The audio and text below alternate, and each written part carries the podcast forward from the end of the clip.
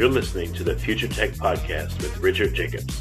Future technologies such as artificial intelligence, stem cells, 3D printing, gene editing, Bitcoin, blockchain, the microbiome, quantum computing, virtual reality, and exploring space are much closer than you might think. In fact, many early versions of these technologies are in play right now, and the companies that are using these technologies are the focus of this podcast. My goal for you, the listener, is to learn from these podcasts. You may very well learn something that may change the course of your life for the better, steer you towards a new career, or give you insight into addressing a thorny medical problem. Remember, this podcast and its content is informational in nature only. No medical, tax, legal, financial, or psychological advice is being given. If you've enjoyed the podcast, please listen, subscribe, like, and tell your friends about it. Thank you.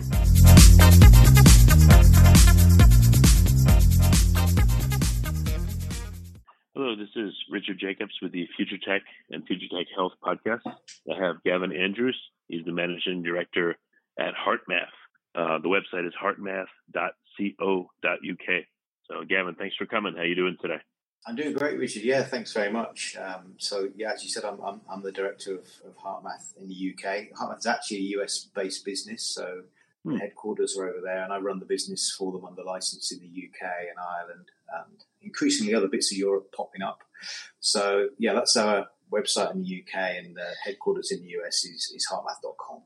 Okay, great, excellent. And then, um, yeah, I've, I've seen HeartMath at several conferences throughout the year, and I've heard about heart rate variability, but I've never looked into it. So that's why I wanted to have you on. Um, it seems like a uh, trend that's, uh, you know, the the sports uh, in the health world is becoming very big. So, w- what is uh, heart rate variability? You know, to start off with. Yeah. Okay. Well, in simple terms, the heart rate variability is just the, the beat to beat changes in, in the heart rate. So it's the heart's rhythm basically. Um, the heart's always speeding up and slowing down. Um, so even if you've got a heart rate, resting heart rate sat there rigid of 60 beats a minute, your heart is not beating once every second. In fact, you'd be dead if it was. So what's really happening is it's just speeding up and slowing down, and that's based upon what's going on with the autonomic nervous system, um, what your body requires of your autonomic nervous system and your heart. And so it's a really interesting measure for looking at the dynamics of the autonomic nervous system um, and you know, what, what, it's doing, how, how activated it is or how relaxed it is, what the interplay is really between the branches of the autonomic nervous system. Hmm. So, uh, so people's heart rates, you know, I know if you get stressed, or if you're sleeping or if you meditate or things like that, you know, the heart rate changes. But uh, what does the natural variability look like in uh, a healthy versus an unhealthy person? And why do we think variability occurs? Well, um, so what's healthy really depends upon the individual, their age, and their gender. Um, so, as opposed to kind of giving you numbers around that, um, what I can say is that generally more is better than less. And so the reason we have variability really is just to enable us to respond to the demands of the day, um, whether that be running for the for the bus or whether that be sitting down digesting our dinner on the on the sofa as we watch TV. Um, just anything and everything throughout our day requires that our autonomic nervous system responds uh, appropriately and heart rate variability really is a, is a window into that, and it's evidence that we've got the, the flexibility, the elasticity, if you like, to be able to deal with those challenges, both both large and small. Um, and really, when it comes to a stress reaction, you know, this is this is an evolutionary thing. It means that the body is able to respond dynamically when we need to fight or run away or play dead or whatever it might be. Um, that's when the heart rate variability becomes very, very important. And really, you want more of it than less because that's going to enable you to, to respond appropriately and basically survive if your life's in danger. Uh, but like I said, it's not always that extreme. It's just generally responding throughout the day. It's based linked as well to circadian rhythms and breathing and metabolism, emotions, uh, immune system. So everything really is connected and is feeding in, uh, and the variability is a really, really strong and independent marker actually for, for health, both physical, physiological, and also psychological or, or mental health and resilience. Hmm. Well, uh, okay, so if your heart rate couldn't vary, right? If you were under a physical strain, it couldn't accommodate. Um, you know, I guess it couldn't bring enough oxygen and and uh, and blood to the muscles to be able, you know, to let you perform, et cetera. But uh, you know, going deeper, what is the function of heart rate variability in you know every every I guess typical day to day function? Well, yeah, that is that is its function really. It's just to enable you to respond appropriately. So it's being heart rate variability is really just a you know reflection or a measure uh, of of what's going on. So yeah, based upon the, the demands around you, um, your heart needs to be responding appropriately. Your autonomic nervous system needs to be speeding up and slowing down appropriately, coming back to balance. Um, so this is also connected to homeostasis, which you, have probably heard of, which is the body just regulating itself back to balance. Um, so as a measure, it's useful both in real time to show us the dynamics of what's going on there and then. That's primarily what we use it for. But it can also be useful to track over time as well to see within an individual the extent to which they're being depleted throughout the day. So how much sympathetic or kind of like accelerator activity have they got going on? Uh, and then how much parasympathetic or rest or digest activity have they got? So what we want to see, generally speaking, in the day is that there's balance between the two. Um, and then what what we do see in, in some individuals is that their heart rate variability is, is, is low, and that's a really good marker for the fact that they're they're getting a bit run down, overwhelmed, um, maybe even burnt out. Why would their variability go down if they're getting run down? Uh, because basically the body is having to respond to repair them, so it's having to work extra hard. So if they've not been having enough sleep, for example, if they've been eating particularly well, then the body's under stress, and as the body's under stress, it's having to work harder and harder to bring itself back to balance. So generally, that reduces HRV. So if we see people, if we track people and we see their HRV declining over time, it can be a very good sign that they're they're, they're getting too too stressed and they need to rest, recuperate, back off. Um, occasionally, occasionally you can see HRV leap up. It can even happen overnight, particularly with with athletes. And what that shows is that they've basically they've overtrained. And so what's happening there is the, the autonomic nervous system has kind of been giving you some warnings for time, saying, "Hey, I'm being too challenged. Your heart rate variability's gone down. You you know you should be feeling a bit tired and maybe achy and not having sort of energy that you used to have." And then basically, if you don't listen to those signals from your body, then the body will act. And so what happens is the parasympathetic comes on hard. It's almost like it puts the brakes on really hard to say, hey, I've given enough warnings. Slow down now time to relax. In fact, I'm going to force you to do it. So that that can be one case where the heart rate variability suddenly becomes very high. But normally, what we see when people are stressed is that it's it's lower than it should be or declines over. Hmm. What if you're uh, I don't know? What if you're just sitting there, you know, reading a book, or if you're talking to somebody? What uh, does the heart rate vary, and you know how much does it vary in, in typical people, even when they're not doing anything special? Yeah, it should vary. So even while you're doing nothing, which might sound a bit counterintuitive, you might expect that the body should be really, you know, efficient and that therefore uh, if your heart, heart is beating 60 times in a minute that it should be beating once every second so intuitively that's that's what you would think would be optimal but that's not the case so it, it is always varying even if you sat down reading a book um, and okay so like in a well, I, am a 47 year old guy. I'm, I'm, healthy. I practice what I preach. I exercise. I eat relatively healthy food. You know, everything in balance, etc. So if I was sitting down after our call, it's the evening here in the UK, um, reading my book, my heart rate variability might be um, ranging anywhere between kind of 50 and maybe 70 beats, just as I'm sat there. So the variability in, those, in that sense would be around a range of 20 beats. Um, now, yeah, I'm, I'm, I'm, healthy for my age, but um, we want to be seeing some variability even when people are sat down at rest. Now, in real time, I could influence that by breathing deeply, um, by, by holding my breath, by having you know stressful thoughts and feelings going into my system. That's going to impact on it as well. So it's not like HRV is a, is a the amount of HRV you've got is a rigid or set thing. That's not the case at all. Um, but yeah, to your point, even when you're sat down, relaxing, doing nothing, your heart rate is always speeding up and slowing down. And basically, it's there facilitate everything the body needs to do with regards to the repair process, you know, homeostasis.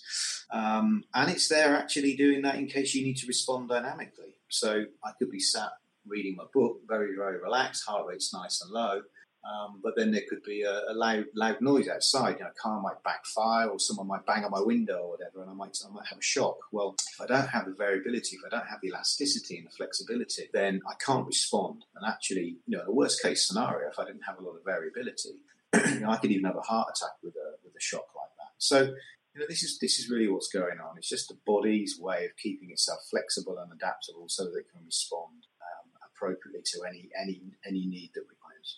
So, what's a typical variability, you know, for someone that's sedentary versus an athlete? You know, their ranges oh, wow. that uh, Okay. Well, this is this is kind of tricky territory, um, and I don't want to be giving numbers out which then concern people. But okay, as a as a forty seven year old guy, if my variability, well, and there's and there's look, Richard, there's like forty odd different measures of variability as well. So I use really? a very sim- simple measure, which is simply kind of max min in terms of the heart rate. So as a forty seven year old guy, if my max min was only kind of like two, three, four beats or something like that, that would indicate that I'm not very healthy. Whereas uh, someone who's doing, you know, endurance sports, um, you know, is, is, is, a really accomplished cyclist, distance runner, triathlete, something like that, yeah, they could have a variability of, of 20, 25, 30 beats. So, you know, it's different for different people. There's a genetic component. It does, it does vary in the moment. Just having a coffee or something like that, or eating certain types of foods can impact upon it. But generally speaking, more is better than less. And if you, we know from, from all the science and the research that if you have less than you should have for your age and gender, that does not bode well for your health.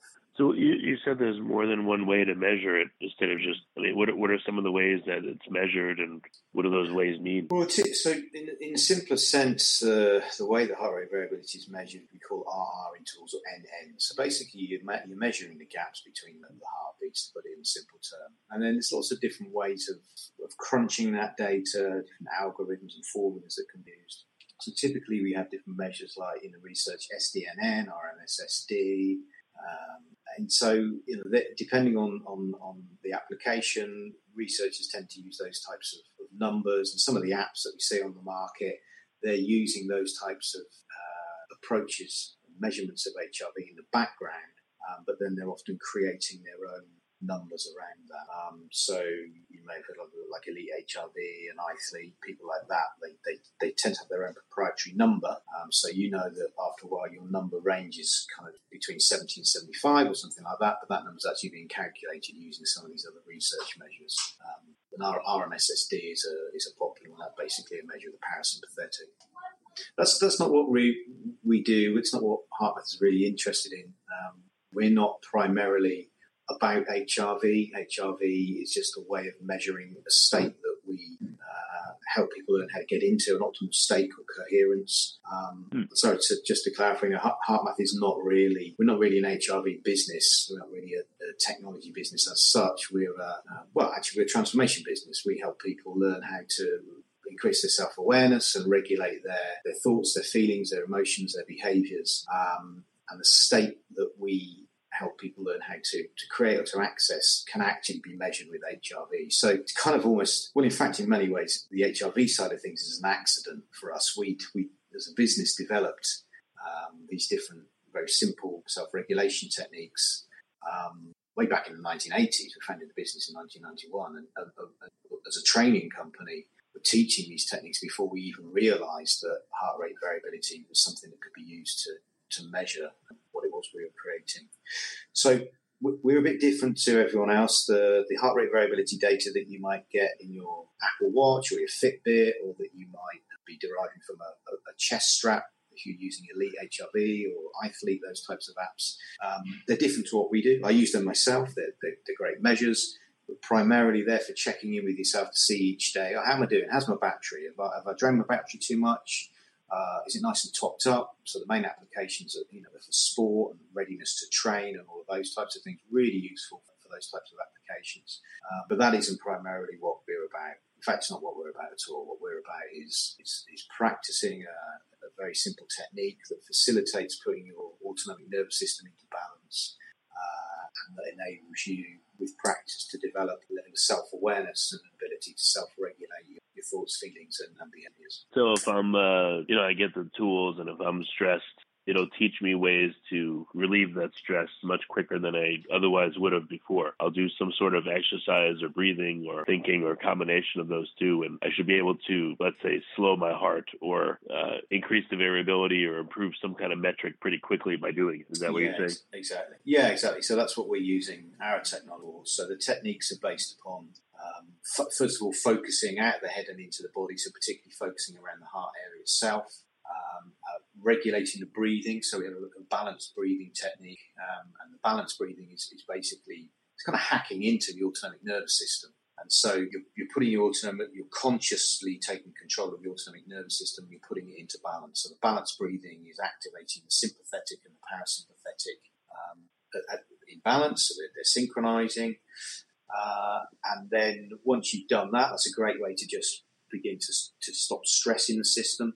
Uh, and then when you've done that, you can then shift the, the feelings or the emotions. So you can, for example, recall um, you know, people or things that you feel appreciation or gratitude or care or love or whatever. So you've taken control of your autonomic nervous system. Then you start to impact upon the hormonal system. Um, and all of this information that the heart is, is, is, creating and sending to the rest of the body, the brain in particular, is then resulting in uh, having more activity in the prefrontal cortex. So therefore, you know, if you're stressed and you do this, you get the activity back in the prefrontal cortex. You can begin to, to, to think much more logically, rationally, objectively, um, do all the, the wonderful skills that you, as human beings, we can do, like empathize and be creative and innovative. And so, yeah, it's, it's, it's something that we, we train people to do and we advocate that they do on the one hand, kind of like a meditation. So there's a, you know, dedicated practice that you do each day for 5, 10, 15, 20 minutes or whatever. Um, and then also throughout the day as, a, as, an eyes open in the moment technique. So as soon as you're stressed, whether in a business meeting and um, you know colleagues are disagreeing with you or whatever, or having an argument with your partner, or you might be stuck in a traffic jam, getting stressed about getting somewhere, then these techniques are designed also to be used real time eyes open. Mm. So what have what have you tried? What kind of techniques and um, you know has it been surprising to you? Like what what's an experience you've had that you thought was really cool or uh, you know super helpful to you? So for me, my, my daily practice is um, I do 21 minutes practice a day of a, of a technique we call heart locking. So the, the 21 minutes thing is just because someone told me that it takes 21 days to to create a habit. So I, I, challenged our community to do 21 minutes for 21 days. But anyway, they then told me it was 60 days, so I carried on doing it.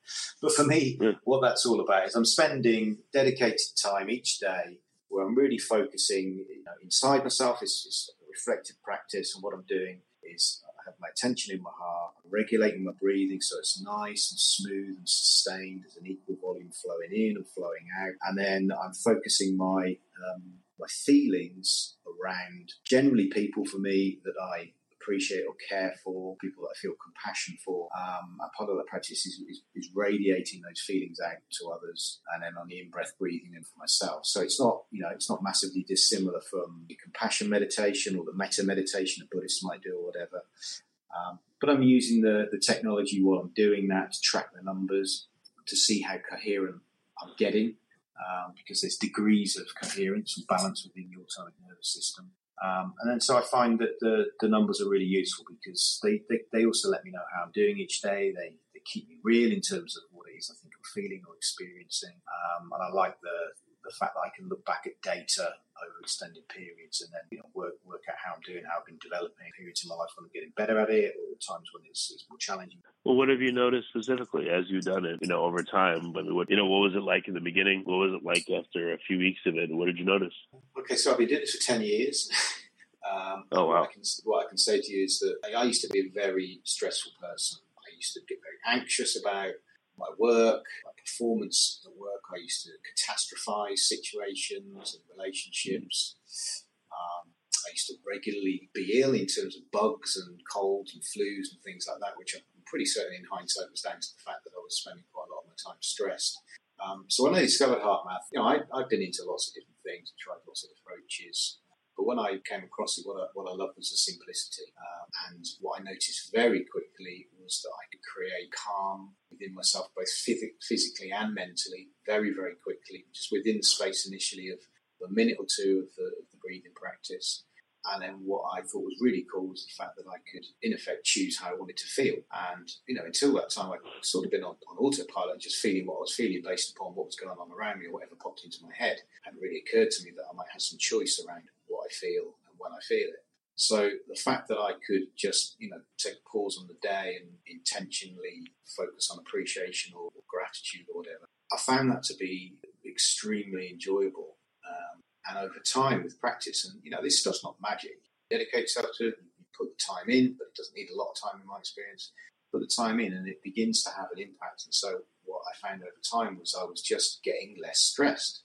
Um, it was almost like the, the bar was being raised on what was required to stress me. Um, so you know, I was I was I was just hooked. I was convinced it worked, and that's why I carried on doing it. So I actually was practicing all this stuff a good few years before I even got involved in business. Do you notice that you're a different person? You're a lot calmer, and you don't have these these issues you had before. Absolutely, yeah. It's um, you know, it's it's it, it's a wonderful thing. I, I notice. I mean, it's been a long time since I had any gaps in my practice now. But what I also noticed back then was if for whatever reason I stopped practicing, which I tended to do when when when life was good and I was feeling good, it's almost like you just think, well, I don't need to do this now because everything's fine. And then, sure enough, it's like a muscle, and as the muscle gets a bit weaker, the old patterns begin to creep back in again, or you know, the craziness of life starts to trigger you again, and the tolerance level for stress goes down. So, yeah, for sure, I'm uh, I am. I mean, obviously, I'm the same person in many ways.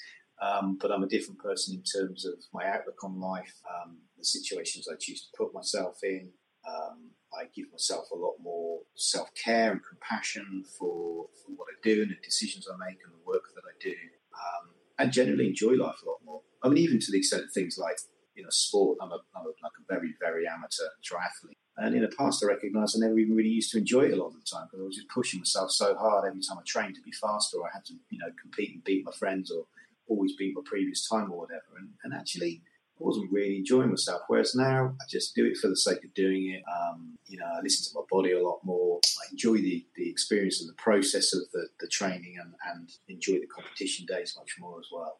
So it's just a different way of, of being. That's great.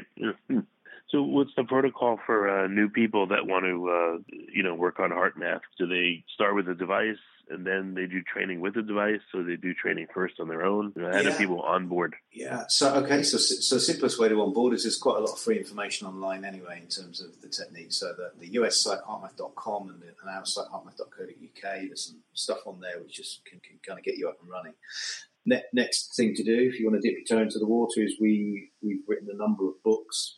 Um, so we've got a book called Transforming Stress, which is particularly good in terms of helping people understand the physiology of stress and also then how it's impacting on the brain, and then explaining some of the HeartMath techniques and how and why they work and what HRV is. So, you know, that's the price of, you know, $10, $15 for a book. Um, and then the next uh, next step up from that is the is the biofeedback technology. So the biofeedback tech is $159 in the US, £159 in the UK, uh, and that is kind of it's kind of like a Fitbit for the emotions, really. Um, it's just a little sensor, Bluetooth sensor, goes on the earlobe, clips on clothing, goes Bluetooth to your phone, um, and it's specifically measuring heart rate variability coherence. So it's not measuring those other types of heart rate variability that some of those other devices measure, um, you know, for sport or, or whatever. We're specifically and solely interested in coherence, and we're interested in measuring it real time so that when you practice the techniques, you can see the impact that you're having through the heart rhythm. You can see the, the, the levels, the degree of coherence that you are achieving in the session. So, um, so yeah, that's the that's the level. And then, you know, within the app itself, there's all sorts of instructions, guided meditations, videos of how to use the technology and what the metrics and all that sort all that type of. Um, and then really the next step up from that is, uh, is, is people who want to use this system with others. So I just uh, finished actually on Friday um, delivering one of our coach programs. So we train people to be coaches in the HeartMath system. Uh, and they hmm. they could be they could be sports coaches, they could be educators, they could be medical professionals. I had a cardiologist on the last one actually. Um, yeah, hockey hockey coach we had. Um, and uh, yeah, people who are like business coaches, consultants, trainers. So all sorts of different people who just recognise that this is a, this is actually a very very simple skill, and that the skills of self awareness and self regulation are extremely valuable no matter what you do, no matter who you are, whatever walk of life. And so we train people to, to go out there and, and share these techniques and the coaching models and protocols with, with others, the people in the worlds that they're experts in or that they have have a passion in. Okay, yeah, that's that's wonderful. So, all right, so the best way for people to take the first step is to, uh, I guess, go to heartmath.com or heartmath.co.uk, right? Yeah, yeah, for sure. Yeah, and um, you know, get in touch through there or just drop us an email at either of those addresses, info at heartmath.com or info at heartmath.co.uk um, with any questions or anything, and we, we can get back and let people know what their options are. All right, that's great. Well, Gavin, I don't, I don't have the heart to tell you that we're out of time. Just kidding. okay. no, we're out of time. But thanks, thanks so much for coming. It's been uh, super useful, and I really appreciate it. Great. Thanks, Richard.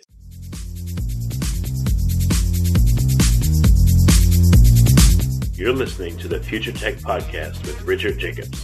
Future technologies such as artificial intelligence, stem cells, 3D printing, gene editing, Bitcoin, blockchain, the microbiome, quantum computing, virtual reality, and exploring space are much closer than you might think.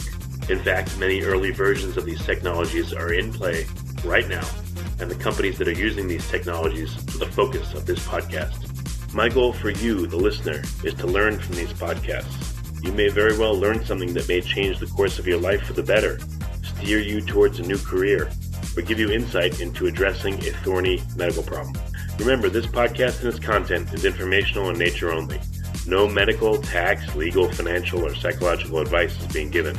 If you've enjoyed the podcast, please listen, subscribe, like, and tell your friends about it. Thank you.